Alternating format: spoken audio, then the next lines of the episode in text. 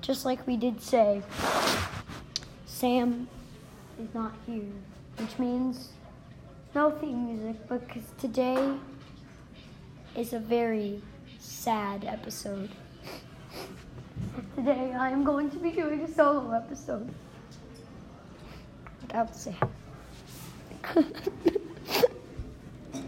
Anyways, so today basically what we are going to be talking about is some of my ideas on BNL and what they could mean, what they could be doing.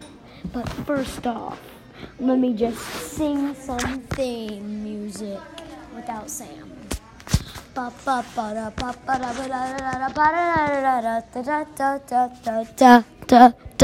First solo episode, let's go, without Sam. Welcome to Game Theory. I mean, the theorist. Let's do this.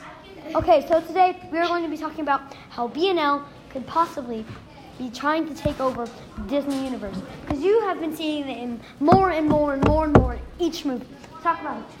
Even in extras clips, I mean, the real life, you can see it in the corner in small prints on the whiteboard, which means it's got to mean something, because they wouldn't just take this stupid company and put it in every single movie and just work hard to put it hidden in every single movie that they have, like literally every movie pretty much. And if you did see Buzz Lightyear's batteries, it's in Cars 3 for just like a split second.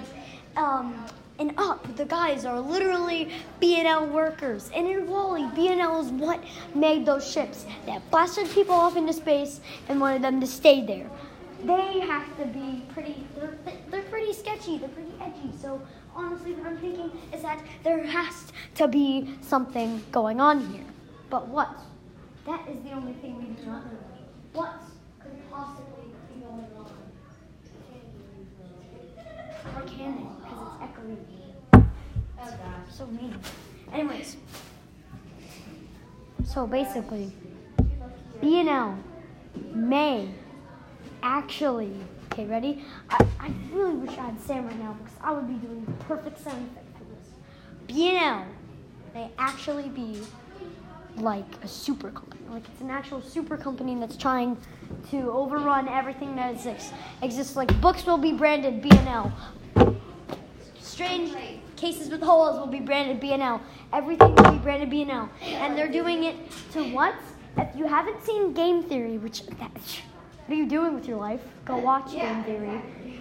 If you haven't seen Game Theory, one of his film theories is actually it talks about how the people at BNL are trying. What are you doing with your life? It's like, what are you doing? It's called the Game Theory. Are you done? It's called Game Theory and Film. Now, anyways, if you haven't seen Film Theory, he did a video about maybe in WALL-E, you know those like things in a cup? He was talking about that being like humans flavored. I mean, like, I didn't really understand the episode. You have to watch it to like know what I'm talking about. But if that's the truth, then BNL is extremely weird, because like if you saw, there's this, like these strange like pod-shaped things and a picture that you can see. It's of like the guy in Cars. I don't know if it's like a short clip or something. He's like driving, but in the background there's like these BNL labeled like pods. And like once again, the big blimp ships that were sent up into space by BNL are like pretty messed up. I mean, they didn't want them to come down. And in the logbook, it even says, like, talks about the fact, like, in the little clip, like the clip of him talking on the Earth when he's like coughing a lot because of the pollution.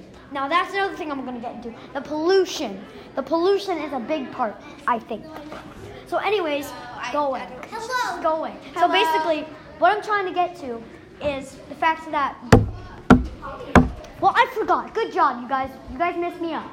Thanks. Well, what was I going to say again? BNL.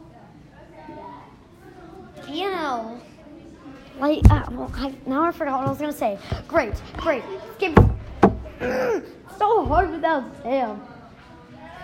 The lesson for today's episode, guys, is never record a podcast without your friends. Anyways. So basically, if BNL is like some crazy super company that's trying to take over everything, this would make sense.